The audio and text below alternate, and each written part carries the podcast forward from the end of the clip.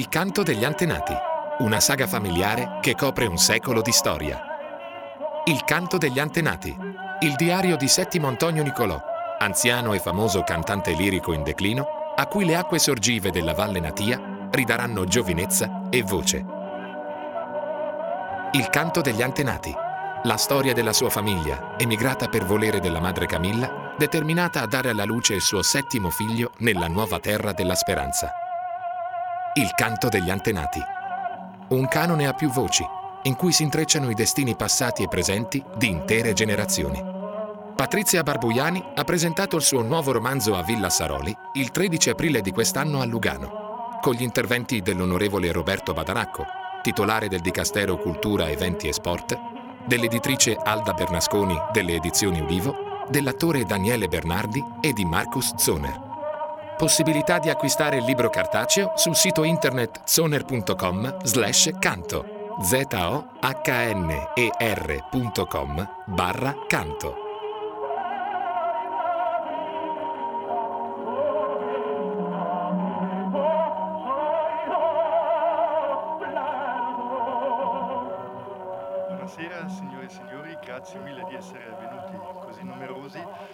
presentazione di questo libro fantastico, Il canto degli antenati.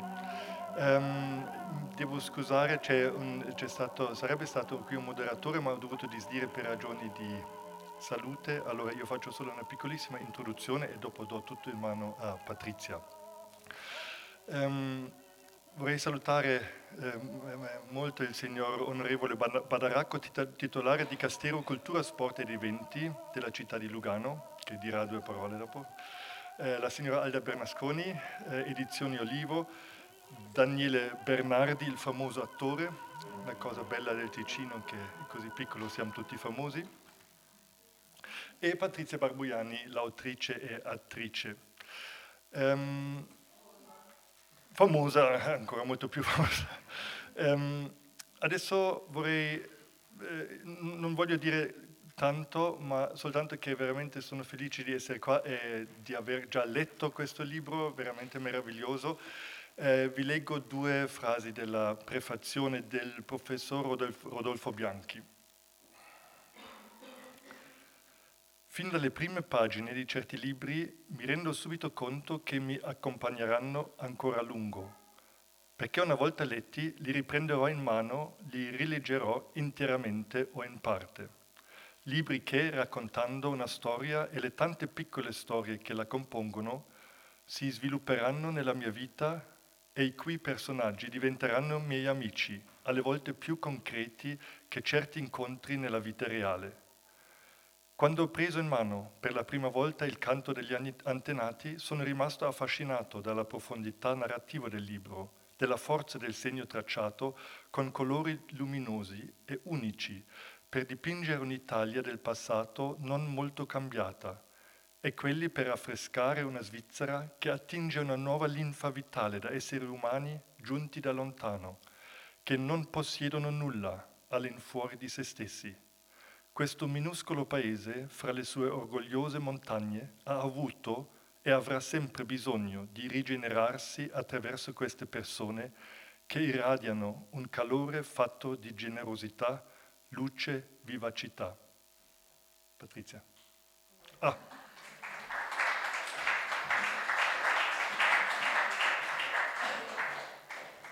Abbassiamo un po' il microfono perché lui è un po' altino.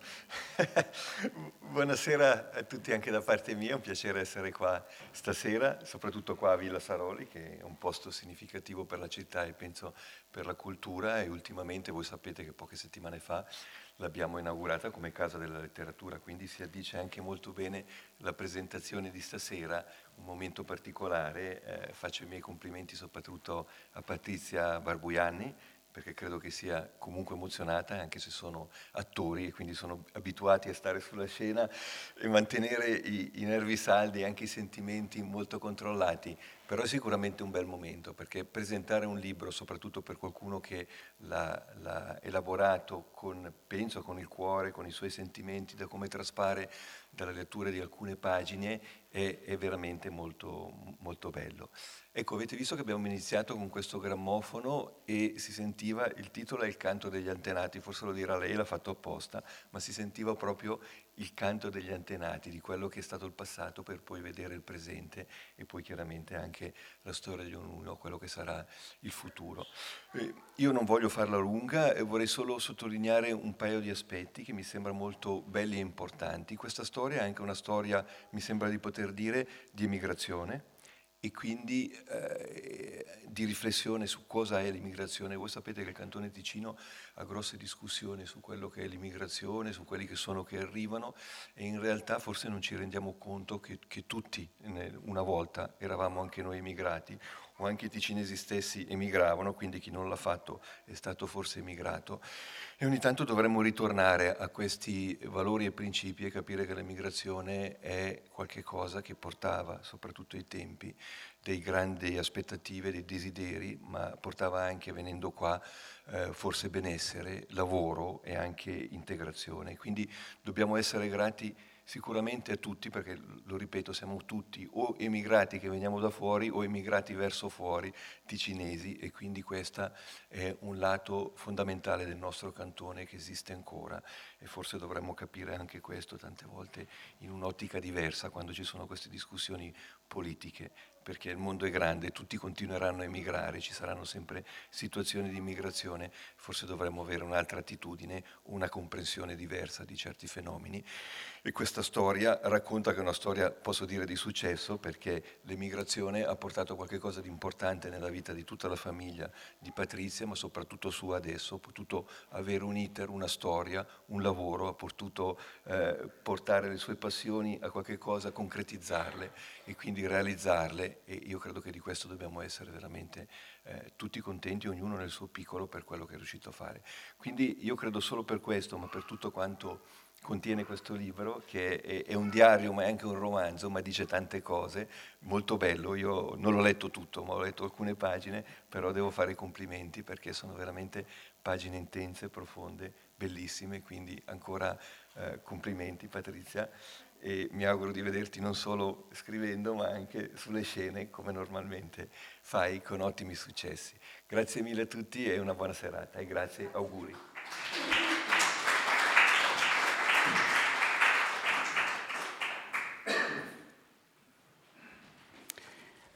Buonasera e benvenuti, sono molto felice di vedere facce note, meno note. Eh, per me è una giornata particolare proprio perché dopo anni di lavoro su questo romanzo finalmente ha dato la luce e finalmente viene presentato al pubblico. Vorrei ringraziare ancora l'onorevole Badaracco per essersi preso questo attimo di tempo e di, di essere intervenuto. Volevo ringraziare Alda Bernasconi delle edizioni Ulivo perché ha creduto in questa storia e quindi ha voluto eh, realizzare il libro e già che ci sono faccio già i ringraziamenti che sono dopo.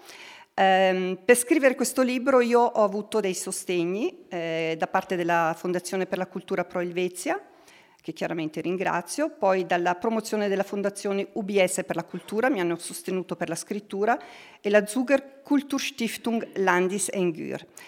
Il volume invece, la pubblicazione, perché come voi sapete i costi sono molto alti e senza un aiuto da parte di enti statali o privati il prezzo del libro sarebbe troppo alto e sarebbe impossibile poi per le persone poterlo, poterlo comprare. Quindi questi sussidi aiutano anche ad abbassare il prezzo e permettere alle persone di comprarlo.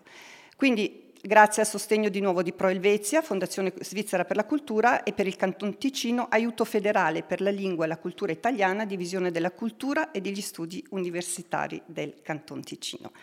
Adesso io vorrei solo velocemente chiamare Alda al mio fianco, so che lei non vuole, ma io la, la chiamo perché vorrei solo porti due domande. Lo so che tu non sei una chiacchierona e non vuoi apparire, però penso che un, sono due domande che interessano a me, ma penso che interessano un po' tutto il pubblico, perché la casa editrice è qualcosa che ha sempre una, sia sempre una visione. Ma tu che sei una persona che si occupa di libri, diciamo, in Alla settimana quanti iscritti ricevi circa, sia per mail o per posta? Diciamo, bene o male, una 10-15 al mese. 10-15 al mese, sì, quindi. Perché certe settimane meno, certe settimane di, di più, più, però una media di 10-15 sì. al mese. E per te quali sono i criteri per decidere sì oppure no? Beh, guarda, io non riesco a leggere tutto quello che arriva, ovviamente. Cominciamo a mettere da parte quelli che arrivano dall'Italia, perché io sono io ho una piccola casa editrice che lavora in Ticino e non ho una distribuzione in Italia. Perciò pubblicare un libro di un autore italiano in Ticino, eh, tu sai benissimo quali sono le, le, difficoltà. le, più che le difficoltà, ma anche la, la promozione. In Ticino siamo 350.000 abitanti, perciò non si può neanche andare a... Eh, in Italia poi io non ho una distribuzione come la maggior parte degli editori ticinesi, perciò eh, cominciamo a mettere da parte quelli e poi leggo quello che mi sembra, comincio a leggere come il tuo, per esempio, no? che era un malloppo tremendo quando è arrivato. No? Cominciato... Mi è andata bene che non l'ha messo insieme a quello degli no, italiani. No? La... Ho letto un po' e mi ha subito intrigato questa, anche questa, diciamo, queste due parti, no? una parte raccontata e una parte proprio del protagonista. E ecco, questo è quello che faccio. Quando Quindi mi sei, piace, sei, quando... ti avvicini più prima come lettrice, poi dopo decidi. E dopo, sì. di, dopo c'è l'incontro con l'autore, che deve essere, ci deve essere un po' di feeling, perché con un autore senza che non c'è il feeling... È difficile. Non, sì, sì, non si può portare avanti un discorso così complicato come un libro e soprattutto tu sai quanto abbiamo quando siamo stati assieme per portare certo. avanti il libro. Per, se non c'è un po' di simpatia, feeling, che così anche il libro migliore poi non riesce a impattare con la Ok, cosa. va bene, ti ringrazio. Tutto? Grazie. Sì.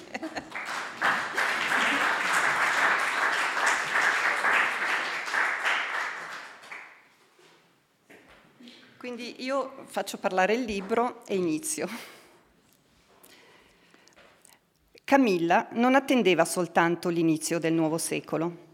Il treno arrancava con la sua mole di plantigrato ferrato per la china e sbuffava e cigolava in lamenti supplichevoli. Avanzava per la landa e il suo verso d'animale ferito risuonava nel silenzio di un meriggio assolato senza vento. Le colline dolci e i declivi sinuosi, come fianchi sgravati di donne mature, vibravano all'incedere della bestia che curvava e spariva e riaffiorava fra la polvere e la sete della terra. Il cielo basso, latte e opaco, incombeva ad appianare le case e le cose. Il treno superava Camilla, che spiccava in lontananza, nera come una baionetta, pareva schiacciarla al suo passaggio, ma dopo ogni curva la sua figura si stagliava nuovamente nel cielo, come quei miserizi appesantiti alla base che sospinti si rialzano di scatto e ondulano a sfidare la legge di gravità. Era soltanto un'illusione ottica dovuta alla conformazione sinuosa del terreno e al procedere serpentino del mostro d'acciaio. Camilla non era salita sul treno. Si era messa sui binari e lo aveva fermato di forza a una stazione fantasma che lei aveva prescelto. Si era inghirlandata con quattro creature attaccate alle sue sottane e in petto ne stringeva una quinta. Ai suoi piedi tre tele di lino racchiudevano tutto il poco di cui disponeva. Nell'incavo del seno, raccolti in un fazzoletto, stavano tutti i suoi valori e il suo volere batteva in un cuore minuto e caparbio e ardito. Rimaneva immobile a cavallo dei due binari, fra due epoche, che si davano il cambio, fra il 1899 e il 1900. Null'altro di vivente e palpitante stava nel giro di chilometri se si eccettua un treno in transito, stipato di passeggeri sonnolenti, che procedeva sul percorso tracciato da sud verso nord su binari paralleli che come amanti previdenti si davano continuamente la mano per non perdersi nella vastità. La locomotiva riconosceva lo, srota- lo, srotolamento cadenzato delle solite immagini che le venivano incontro, una sequela ormai automatizzata. Di colpo il treno si destò dal suo dormiveglia a causa di un'immagine non catalogata che sbarrava il suo cammino. Una macchia scura, indecifrabile, deturpava il consueto tragitto e creava reazioni scordinate e panico. Un fischio prolungato eruppe dal ventre attanagliato della locomotiva, liberandola dall'angoscia dell'impotenza. Si ripeté come un monito scusate, si ripeté come un monito e un indice accusatore puntato sulla causa di quello scompiglio. Perforò i timpani con ossessionante ripetitività. Avrebbe voluto con quel suono disintegrare la sostanza radicata sul percorso e farla saltare in aria con la dinamite della sua volontà, per evitare l'investimento, che avrebbe causato ritardi e inchieste, macchiando un taccuino di viaggio incontaminato come la purezza di un fanciullo. Quando il treno si fermò con un grido spasmodico a pochi centimetri dall'ingombro che infestava i binari, il suono dei freni incandescenti combinato con l'urlo della sirena creò un binomio di onde stridule. Camilla non attendeva soltanto l'inizio del XX secolo e il treno, ma era in attesa di un figlio, ancora allo stadio, allo stadio embrionale.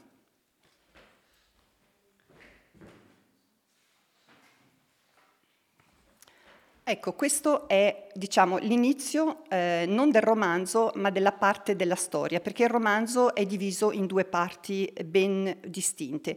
C'è una parte di diario che viene scritta dal protagonista eh, della storia, che è Settimo, e che diventerà un cantante famoso, un cantante lirico famoso. E poi c'è la storia della sua famiglia, quindi mh, all'inizio del 1900, quando questa famiglia dal sud Italia emigra in, in Svizzera. E quindi è una combinazione di due piani di scrittura che a poco a poco svelano i personaggi e svelano eh, tutta la famiglia e i, diciamo anche gli avi di, questi, di, questa, di, questa, famiglia proveniente dal sud. Ehm, la storia diciamo ha iniziato dopo perché l'inizio inizio vero e proprio è iniziato con il diario. Io ho cominciato a scrivere un diario di questa figura eh, senza sapere chi fosse e soprattutto non avendo mai scritto un diario, cioè ero abbastanza anch'io sorpresa del fatto che cominciassi a scrivere di una persona molto anziana, molto ammalata e che voleva dire qualcosa. E quindi ho continuato a dare spazio a, questa, a questo anziano e a poco a poco ho scoperto chi era e quindi al diario poi ho combinato la storia della sua famiglia.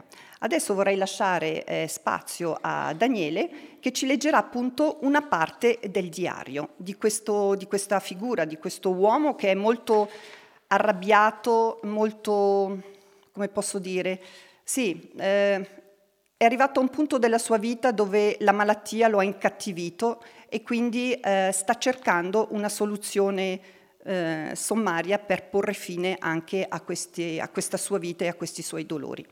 Prego.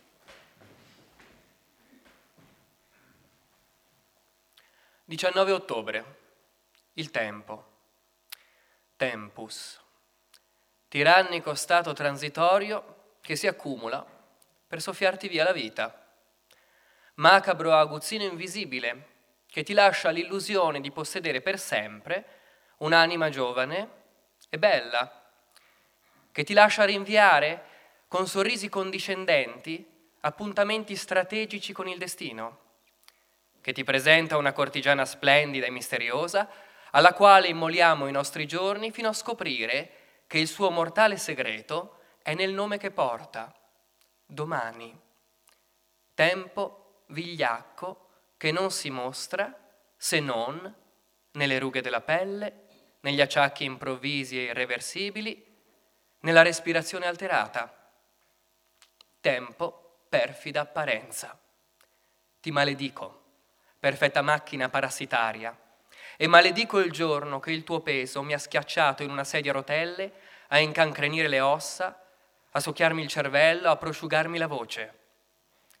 Io ti sfido in questo mausoleo dai vapori sulfurei, arroccato sulle pendici di una montagna che ribolle pozioni diaboliche, avvinghiato alle viscere putrefatte di un grembo primordiale in disfacimento, in questa sinistra alcova in cui sgorgano spume rivoltanti di amplessi sotterranei e scurrili, io, nel pieno delle mie ultime facoltà, sfido il tempo e con esso le leggi divine che riuscirò a vedere la prossima primavera e con essa a liberarmi di un corpo fossile consegnandolo alla montagna. Questo, io dico, lo voglio, io lo comando.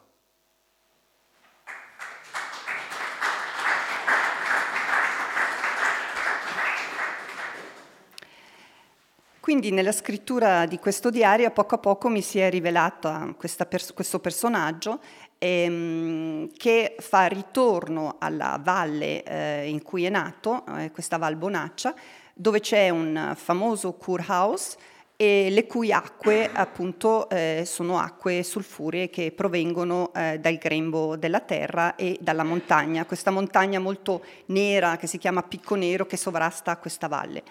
E, ehm, quindi lui ritorna e comincia questa cura con le acque, che all'inizio non, non, succede proprio nulla, però a poco a poco si rende conto che qualcosa sta accadendo e quindi è molto attento ogni volta che ha eh, dei minimi cambiamenti nel corpo e si rende conto che quest'acqua gli sta come ridando la giovinezza, quindi quest'acqua gli sta riproponendo un ritorno eh, alla sua giovinezza. E quindi il diario che viene scritto parte eh, dal 1984 e ritornerà poi al 1900. Il, um, la sua felicità in tutto questo, oltre al fatto appunto che sente che comincia a riacquistare le forze, che quindi anche il suo corpo sta reagendo, è il fatto che il suo grande sogno è di recuperare la sua voce. È stato un grande cantante lirico famoso, poi da un certo punto, quando diciamo ha avuto la fase calante, ha rifiutato di cantare ancora, persino anche di parlare, eccetera. E quindi il suo sogno è di poter recuperare anche la voce. La voce e il suono sono i punti focali anche del romanzo, ehm, perché in tutti i personaggi, sia della famiglia, personaggi anche secondari o collaterali, hanno una voce in capitolo, nel senso la voce è veramente il, il punto centrale di tutto. Eh, la voce di lui, che da bambino tra l'altro ha una voce da soprano molto bella e che poi si trasformerà eh, con la crescita, c'è la voce di suo fratello Giuseppe che andrà persa nella prima guerra mondiale per i traumi vissuti, la voce di sua sorella Santa, che è una voce magnifica da soprano, un usignolo che però si chiuderà in convento, la voce di suo fratello Luigi che invece si incanalerà nella scrittura.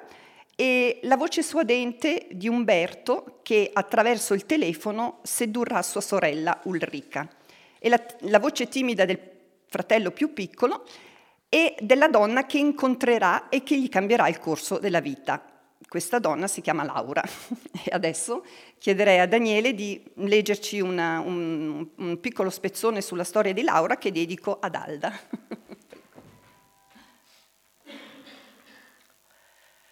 Era un tipo selvatico di ragazza rigettata dai villaggi a sassate. Passava per una piccola strega di malcostume che faceva solo versi inumani. Rubava per sopravvivere a volte si prostituiva per guadagnare, poiché, dopo essere stata più, pre- più volte presa contro la sua volontà, aveva deciso di usare il suo corpo e rivenderlo. Non sapevano da dove arrivasse e non erano interessati al luogo in cui sarebbe andata.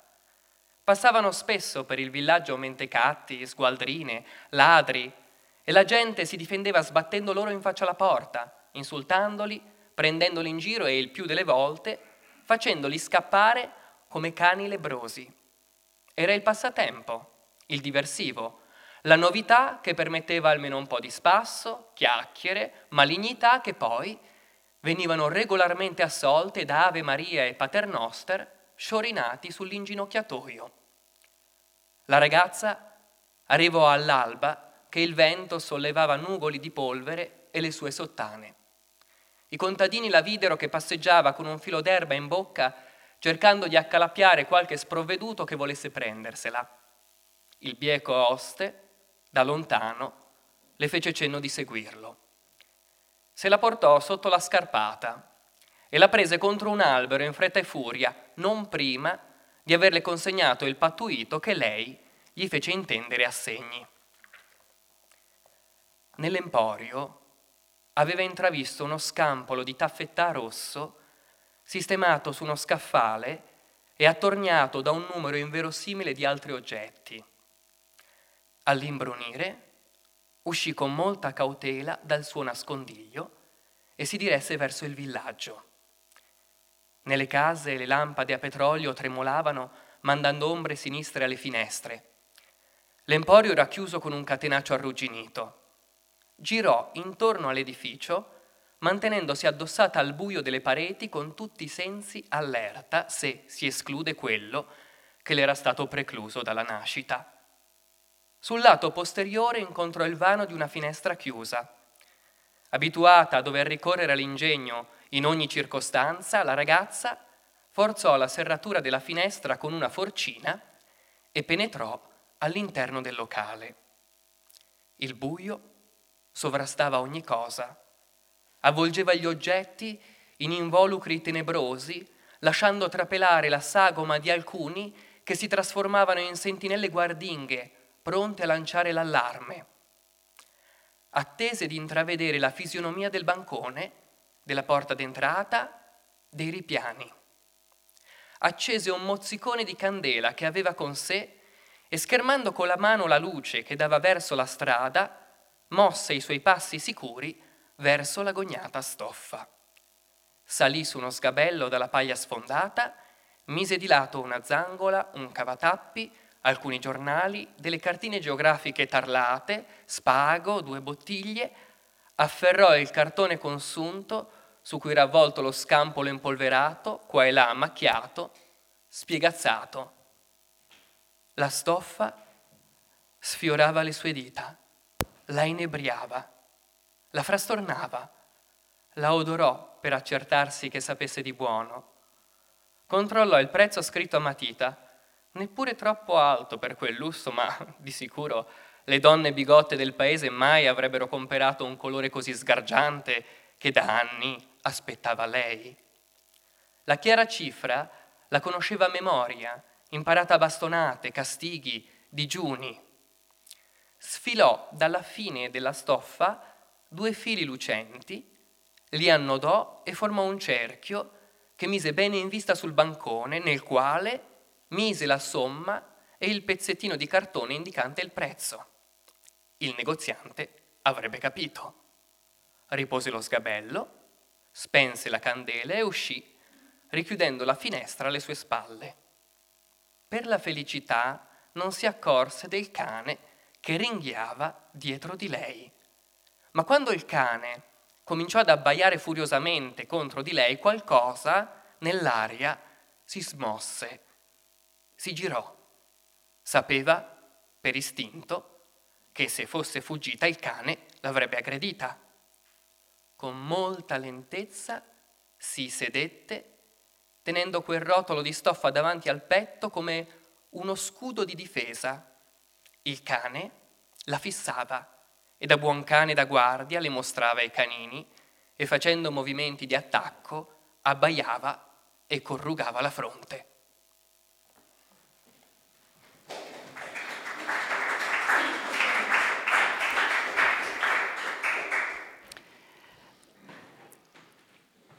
Questo romanzo è, in fondo è, si potrebbe come definizione dire che è una, come una saga familiare in cui si inseriscono molti personaggi. Di fatto il personaggio principale settimo eh, viene chiamato settimo perché è il settimo figlio. Se l'avessi saputo l'avrei chiamato due che mi avrebbe risparmiato un gran lavoro. Però ho dovuto eh, quindi mettermi ehm, e trovare per ogni fratello e, e per ogni sorella eh, la storia, eh, storie nelle storie, eccetera. Quindi è stato un lavoro eh, come tante tessere, come di un puzzle che ho dovuto formare per creare questa, questa grande storia. La, la, mia famiglia, eh, diciamo, è originaria italiana ed è migrata eh, dall'Umbria una parte dall'Umbria, l'altra parte eh, Veneto e, un'altra parte dal, da Milano, quindi sono un miscuglio comunque eh, di Italia che è arrivata in Svizzera. Non è il romanzo autobiografico della mia famiglia, mm, però è vero che ho inserito alcuni aneddoti eh, che eh, si sentivano attraverso mia madre o mia nonna, eccetera. E uno di questi aneddoti, l'avete sentito, è il primo della mia, la mia bisnonna pare che fermasse i treni mettendosi sui binari. Quindi questa è una cosa, tra virgolette, vera che fa parte della tradizione familiare. Io preferisco per ora prenderli. Adesso io volevo ancora ehm, leggervi qualcosa, però vorrei farlo senza aver preparato, vorrei provare vorrei darvi un, un, numero che va dal 13, che è la, diciamo, l'inizio del romanzo, a 323, non fino alla fine del romanzo perché la fine non ve la leggo, e vorrei che qualcuno di voi mi dicesse una pagina. Io apro il libro e cerco di leggervi quello che salta fuori. Qualcuno di voi si offre? 164.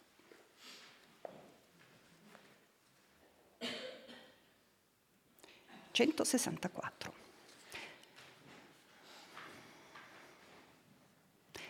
«16 marzo 1949. Luigi, caro fratello, cerco di ricordare per togliermi di dosso il senso di colpa di non averti conosciuto. Questa acre sensazione mi prende perché siamo tutti fratelli e se proprio due fratelli non si sono amati, che fine farà il mondo? Quel mondo che è una trama stretta di legami conosciuti e sconosciuti, una tessitura perpetua di materiali che si intrecciano con la loro unicità. Anche se muore un fratello non scompare, già che il suo filo vive nella memoria collettiva e si tramanda alle generazioni future. Tutto si trasforma, nulla si crea, nulla si distrugge. Sono nato tardi, quando la tua personalità era già sopravvissuta al dolore e si era forgiato uno scheletro d'acciaio inossidabile e un cranio da riempire con il tuo sapere. Mi salutasti come una cavia da esplorare, ma non rivestivo un interesse per te. Ero solo un bebè che piangeva per il sonno, la fame, la paura. Ti disinteressasti di me presto, poiché i tuoi dieci anni presagivano il cambiamento ormonale e non sentivi nessun richiamo paterno. Il mio primo ricordo sono i tuoi grandi occhiali che da sempre mi si sono presentati prima del tuo volto e ciò che intravedevo restava sfocato o ingrandito. Era una maschera che non mi permetteva di andare oltre. Non ricordo il colore dei tuoi occhi intelligenti e pieni di curiosità e sapere. Per la mia natura infantile il fisico di Giuseppe bastava a sopperire l'immagine di un padre mai incontrato. Avevo bisogno di fisicità e non di intellettualità. Ma tu di cosa avevi bisogno?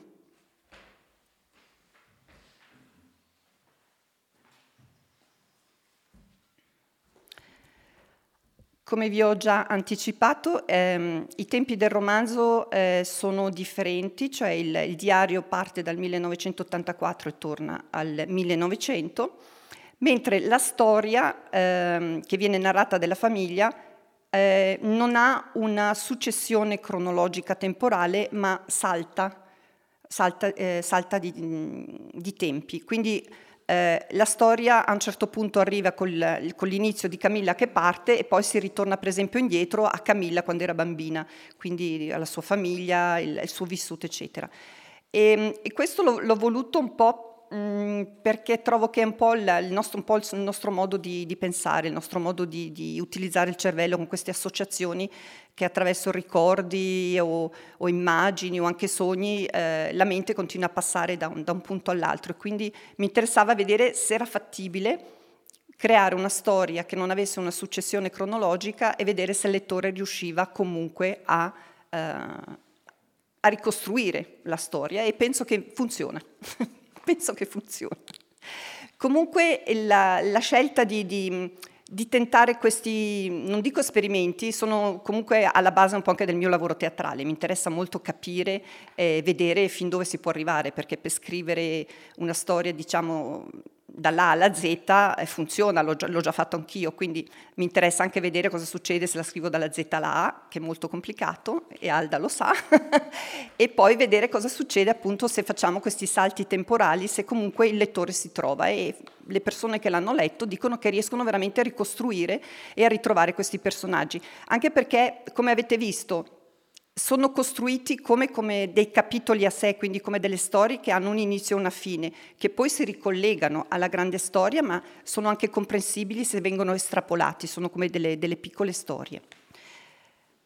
Un'altra, diciamo, una terza parte che si inserisce a un certo punto nel libro sono delle lettere che Ernesto, il fratello più piccolo, scrive alla madre perché lui con la moglie Laura, di cui abbiamo sentito prima questo estratto, che è una, una, donna sordomuta, vanno in America e quindi sono queste lettere che lui scrive alla madre della sua esperienza in America e quindi anche lì c'è di nuovo una migrazione e anche un punto di vista eh, da parte di lui di, di, cosa si aspettava di trovare e cosa invece in realtà trova. Quindi una situazione molto dura, molto difficile, sono proprio gli anni eh, dove le, molti italiani si, vanno in America e, eh, e, lì mi sono un po' eh, diciamo, basata su ricerche, su lettere proprio di, di emigranti che hanno descritto la situazione. Adesso mi sono persa. No, ci sono. Ecco, adesso eh, volevo ancora dare ehm, a Daniele eh, la, la, possibilità di eh, leggere un altro pezzetto eh, dove saltiamo, diciamo, abbiamo conosciuto Settimo all'inizio e lo ritroviamo adesso nel suo diario che ha 21 anni e dove muove i primi passi appunto nel mondo della lirica e, e, quindi c'è un altro tipo di approccio, un altro modo di vedere il mondo e di vedere eh, anche il mondo teatrale. 19 luglio. Oggi sono arrivate alcune personalità a me sconosciute. Questi nomi hanno fatto il giro della compagnia sussurrati con riverenza e terrore, Belci e Cappelli pare che siano dei conoscitori e che la loro parola detti legge nel mondo lirico. C'è stato un nervosismo che non avevo avvertito neppure alla prima. Silvio, il mio amico baritono, ha accolto la notizia con serafico buon umore e con una battuta tagliente. Sono ancora vivi. Contano finché contano, poi vedrai i loro cadaveri passare come qualunque altro mortale.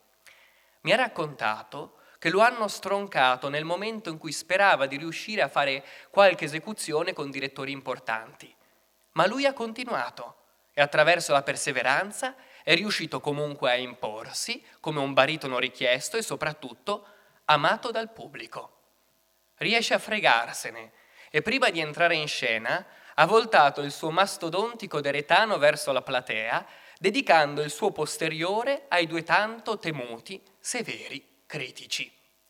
Quel gesto portentoso ha sciolto la mia paura. Ho troppo rispetto di Silvio per non augurarmi di poter fare un giorno altrettanto senza dover render conto a nessuno e senza dover strisciare davanti a certi vermi che si credono draghi alati. La sua immagine sardonica mi ha accompagnato durante tutta la mia esibizione. Un leggero furire ha allentato la tensione e mi ha dato una sovranità che agli altri è mancata mi hanno chiamato nel camerino di Altieri. Li ho fatti aspettare. Mi sono presentato con naturalezza, senza compiacimento, ma anche senza dar loro l'impressione di metterli al di sopra di me. Al di sopra di me ci sono solo io e forse Dio. Mi hanno squadrato e poi hanno enunciato il loro verdetto. La mia interpretazione era buona, ma si può ottenere di più dal mio canto.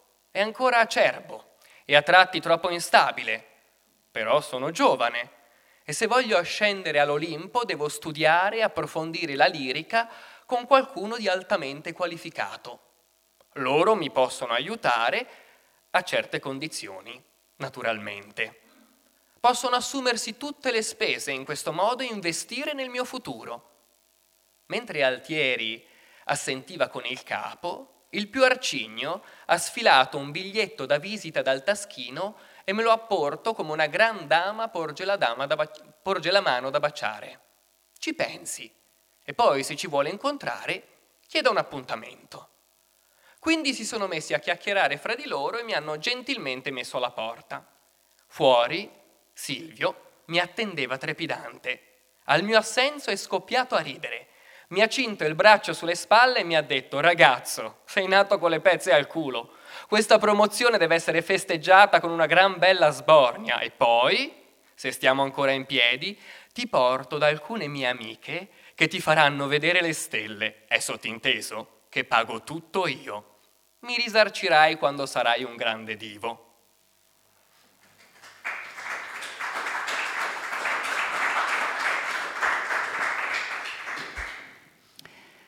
Eh, la storia eh, del, del, libro del canto degli antenati è inserita nella grande storia, quindi c'è un secolo e all'interno di questo secolo ci sono state enormi scoperte, eh, diciamo che oltre alla rivoluzione industriale, ma comunque c'è stata la nascita della luce elettrica, la nascita della radio, del, del telefono, quindi grandi scoperte che io ho dovuto comunque affrontare perché scrivendo di quell'epoca, anche se non è un romanzo storico e non sono qualcuno che vuole fare un romanzo storico, però mi sono chiaramente dovuta informare e anche questo è stato comunque un grande lavoro. E poi eh, il secolo è stato attraversato da due grandi guerre, le due guerre mondiali, che eh, vengono descritte in fondo dalla, dalla, dai personaggi, cioè diversi personaggi del libro l'hanno subita sulla, sulla propria pelle e quindi la guerra non è vista come un accadimento che viene descritto, ma sono i personaggi che ne parlano. E quindi vorrei lasciare ehm, ancora a Daniele la parola eh, perché ehm, vorrei che lui vi raccontasse eh, la storia di Jacob. Jacob è un professore che sposa Agatha, che è la figlia della proprietaria del Grand Hotel, questo grande hotel che mh, mm, è una, diciamo, qualcosa di, di, di, di, leggendario in Valbonaccia perché è proprio l'albergo dove andavano tutte le persone ricche, eccetera. E quindi lui sposa questa, questa figlia della, della, della proprietaria e sentiamo che cosa succede. Ah, allora, questo è un sistema che non abbiamo ancora capito come funziona.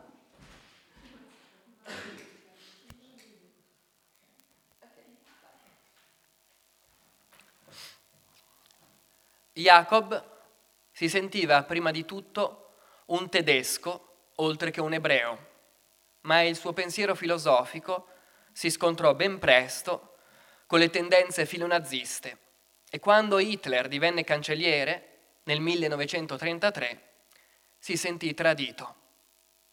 L'insegnamento divenne per lui essenziale per promuovere una libertà di pensiero che andasse oltre il nazionalismo e le crescenti idee fasciste. Una cattedra in Svizzera fu per lui un toccasana e il trasferimento gli fece conoscere Agatha. Quando la Germania invase la Polonia, una parte della sua famiglia viveva al nord della Germania. Jacob decise di raggiungerla per portarla in salvo dalla guerra, ma ancora ignorava l'evolversi della catastrofe. Nel frattempo suo padre e sua madre vennero arrestati e mandati a Buchenwald, dove furono eliminati, mentre suo fratello Samuel, che si trovava a Vienna presso uno zio, cercò scampo in Italia. Lo zio, che cercava di comperare oro per lottare contro l'annessione dell'Austria alla Germania, venne ucciso nella sua casa. Il fratello Samuel si indirizzò verso Milano, ma per paura e per mettersi in contatto liberamente con Jacob, cercò scampo in Francia, non ancora occupata. Gli eventi precipitarono. I due fratelli riuscirono a sentirsi per telefono e impacciati cercarono di affrontare un argomento che stava in bilico fra la vita e la morte. Jacob si mise a disposizione per qualsiasi aiuto. Fu l'ultima volta che Jacob ebbe contatto con l'ultimo dei suoi familiari. Quella notte non dormì. Ciò che aveva udito al telefono non era la voce di suo fratello, non era la voce che conosceva, era qualcosa di diverso, erano suoni non più umani. In essa non vi era più la speranza, ma solo paura, rassegnazione e la disfatta morale.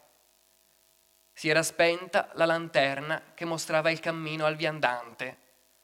Chi aveva soffiato sulla candela aveva soffiato sulla vita. Eppure avevano ancora la speranza di potersi ricongiungere. Samuel riuscì a passare in Francia. Poi chiusero le frontiere e le bloccarono agli esuli ebrei. Alcuni riuscirono ancora a trovare aiuti da altre famiglie ebree, altri finirono in campi di lavoro. Poi il giro di vita alla frontiera svizzera venne stretto. La barca è piena, dicevano, in un paese dove non c'è neppure il mare. L'odissea del viaggio di Samuel non poté essere ricostruita e non si seppe neppure come riuscì a presentarsi alla frontiera romanda. La forza della disperazione lo portò davanti al posto di blocco e quando varcò il confine e venne portato allo stadio di Ginevra, si sentì salvo. Era il 1942. Il giorno seguente li caricarono e consegnarono ai tedeschi che li aspettavano oltre la frontiera. Mi portano al campo di Auschwitz. Ci hanno traditi e consegnati ai tedeschi. Non disperare, ci riabbracceremo presto. Scrisse il suo ultimo messaggio in una cartolina che parlava di disfatta e tradimento. Quel messaggio e il tono sommesso di Samuel divennero l'ossessione di Jacob. La vera voce di suo fratello si era come annientata con la sua morte, mentre quella voce flebile, inframmezzata da un respiro affannato, biascicata nel ricevitore, divenne l'arma del riscatto. Andò in America e si mise al servizio di un'associazione internazionale che investigava sulla tragedia ebraica per ritrovare e punire gli artefici dell'orrore dell'olocausto. Non rimise mai più piede in Europa.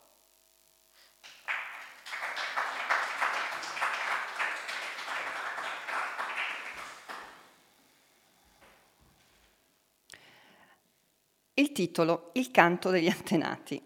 Il titolo vuole riassumere, appunto, come anche già spiegato, le varie voci eh, non solo della famiglia eh, di Settimo che conosciamo man mano, ma anche degli avi e dei predecessori perché nella linea familiare ci sono i tratti caratteristici che si ripetono. Noi siamo il risultato genetico dei nostri genitori e, e anche, abbiamo anche le formazioni attraverso il DNA di malattie, sintomi e cose varie. Ma non solo, secondo anche la moderna psicogenealogia, eh, noi non ereditiamo solo dai nostri genitori il corpo, ma anche le emozioni, quindi eh, gli shock, i traumi, i dolori e spesso ripetiamo certi comportamenti familiari in modo inconscio e senza rendercene conto. Questo canto appunto racchiude anche le ferite, le difficoltà, le inibizioni di intere generazioni che eh, attendono di essere liberato e attraverso questo canto, quindi questo canone a più voci, alla fine accade qualcosa, ma non ve lo dico. Ora vorrei chiudere le letture con il diario di Settimo quando ha sette anni. 4 settembre 1907. Caro diario, mi presento. Mi chiamo Settimo Antonio Nicolò. Ho sette anni. Non ho mai conosciuto mio papà Antonio, è morto poco prima che nascessi. La mamma racconta che gli hanno sparato in un agguato ed è morto per la libertà degli oppressi. Quando penso agli oppressi mi tornano alla mente i cipressi, che stanno anche loro lì e si fanno piegare dal vento come a voler difendere i cimiteri, e poi, che poi sono già tutti pieni di morti. Per questo il mio secondo nome è in suo onore. È sempre difficile portare il nome di un altro, non si sa mai che cosa ci si aspetta da te. Dicono che con il nome si eredita anche il destino. Sono terrorizzato al pensiero che non camperò più di 35 anni come mio padre e verrò trucidato. Settimo, perché sono stato il settimo di travagliati parti. Praticamente non sono un essere umano, ma un numero. Sono il risultato di un concepimento avvenuto nella gioia e terminato nel dolore, traslato a mia insaputa in una nuova terra ancora embrione, senza pagare il biglietto del treno. Mia madre ha scelto il nome Nicolò perché è il nome del più grande violinista di tutti i tempi. Ma io non voglio suonare il violino. Dice che la musica è grande perché non tradisce e non morirà mai. Allora perché non mi ha chiamato musica? Mia madre Camilla è viva e lavora sempre al grande albergo. Non ha tempo per me, è così, io mi arrangio da solo. Ho due sorelle, Santa e Ulrica, tre fratelli, Giuseppe, Luigi e Ernesto, e un fratello Santo, che è invisibile. Io sono il più piccolo. Da grande voglio fare un mestiere per cui si canta soltanto. Oreste, l'organista della chiesa, dice che ho una bella voce e se seguo i suoi consigli dice che ci potrò campare. Semmai tiro le campane della chiesa, come Enrico il sordo, che fanno dei rintocchi bellissimi. I suoni stanno nell'aria così a lungo che a volte la notte mi sembra di sentirli ancora nel sonno. Anche l'organo mi piace perché entra nella pelle e fa fremere il corpo come una doccia calda. Io non faccio la doccia calda a casa perché non abbiamo neppure i servizi. Però a casa di una signora ricca ho visto una stanza che aveva una vasca in ghisa dove ci si entrava tutti nudi per lavarsi. Io mi lavo poco perché fa male alla salute. Ci si può ammalare. Su un giornale ho visto persino un bagno a dondolo patentato per un uomo di statura media che costa lire 50 e per un uomo di statura alta lire 55. Spero di non crescere troppo, così mi comprerò il bagno che costa di meno. Ci si sdraia dentro e si può dondolare e l'acqua non esce. A me piace giocare, anche se non ho giocattoli. Gioco con tutto quello che trovo e alle volte sono i giochi che trovano me. Quando meno me l'aspetto, un legnetto mi sorride, un sasso mi chiama, una piuma scende mentre passo. Persino in chiesa succede, ma questo non piace a Oreste, l'organista, che mi sta insegnando a suonare l'organo, ma mi annoio. Preferisco cantare, è più facile, e poi ricevo tanti doni dalle signore ricche che ci invitano nelle loro case e mi rimpinzano con dolciumi e tè. Io mi sono innamorato di una bambina con i ricci, Alfonsina, tutta merletti e sbuffi che mi guarda in adorazione. Canto solo per lei certe canzoncine e lei mi ricopre di bacetti. Abbiamo deciso che un giorno verrò con il mio cavallo e la porterò via nel mio castello, che devo ancora costruire. Lei ha tanti giocattoli e mi lascia andare sul suo cavallo a dondolo. Vuole sempre giocare con le bambole, che le assomigliano. Alle volte fa i capricci e senza alcuna ragione mi scaccia dalla stanza. Oreste mi dice di fare il bravo e di non importunare le bambine, e allora penso che è meglio che se la sposi lui, la mocciosa. Oreste non mi piace veramente, puzza di aglio e di vino, e mi picchia se non faccio quello che dice. Io all'inizio avevo paura e lo lasciavo fare, ma poi un giorno che mi aveva bacchettato più del dovuto ho urlato che me ne sarei andato e non sarei più tornato. E lui mi ha detto che lo fa per il mio bene che un giorno gli sarò riconoscente. Mi ha regalato delle caramelle che lui chiama bonbon e ha decretato pace. Ma io non ho mai fatto la guerra con lui. Adesso mi fermo perché mi fa male la mano a tenere la matita.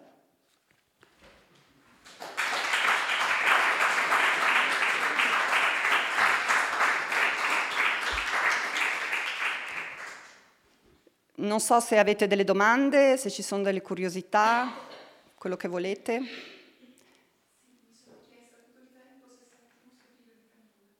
Scusami? Sì, sì, è figlio di Camilla. Sì, ma perché c'è un figlio fratello che è invisibile, ma lei lo considera comunque parte della famiglia e anche se è morto lei parla sempre di lui come se fosse un suo figlio e quindi lui per lei è il settimo. Esatto, quando parte è il bambino che è in grembo e lui, sì.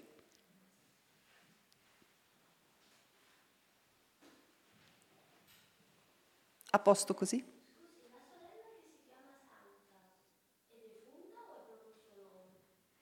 No, è il suo nome. Esatto, il nome alla bambina è stato dato per eh, ricordare questo fratello di Camilla che però eh, arriva da lei quando ha tre anni e lei lo prende nella sua famiglia e dice sempre che è suo, che è suo figlio. E poi questo bambino muore e quindi eh, per ricordare il nome di lui chiamerà la figlia santa. E se volete vi spiego tutta la genealogia della famiglia. no, è troppo. Ok, allora, ehm, sì, dimmi.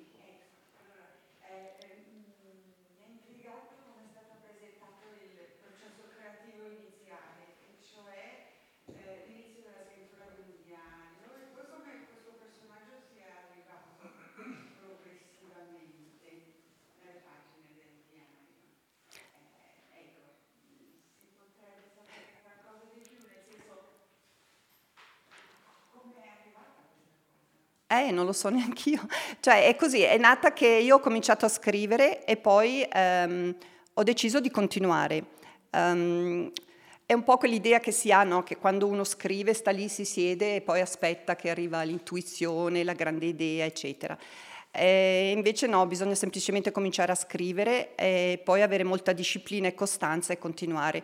Anton, Anton Chekhov diceva che si può cominciare a scrivere da un posacenere, basta cominciare. Se si comincia poi e si ha la costanza di continuare, prima o poi qualcosa succede, quindi funziona.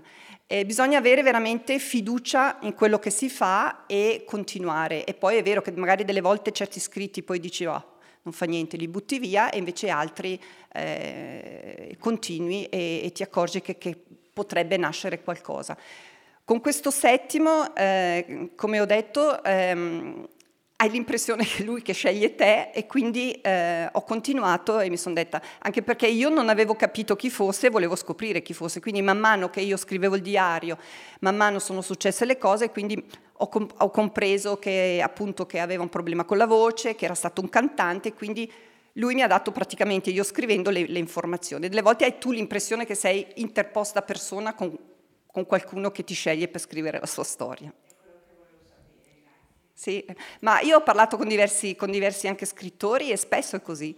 Ci sono quelli che fanno già tutto un piano, che sanno cosa scrivono, ma tu, è un po' come improvvisare in teatro, quando tu cominci hai un impulso, inizi e poi devi continuare. E normalmente si dice che se la cosa funziona il tutto è già presente come un seme che devi solo continuare ad accudire, dargli da bere e prima o poi eh, cresce e quindi si sviluppa e diventerà anche una grande pianta.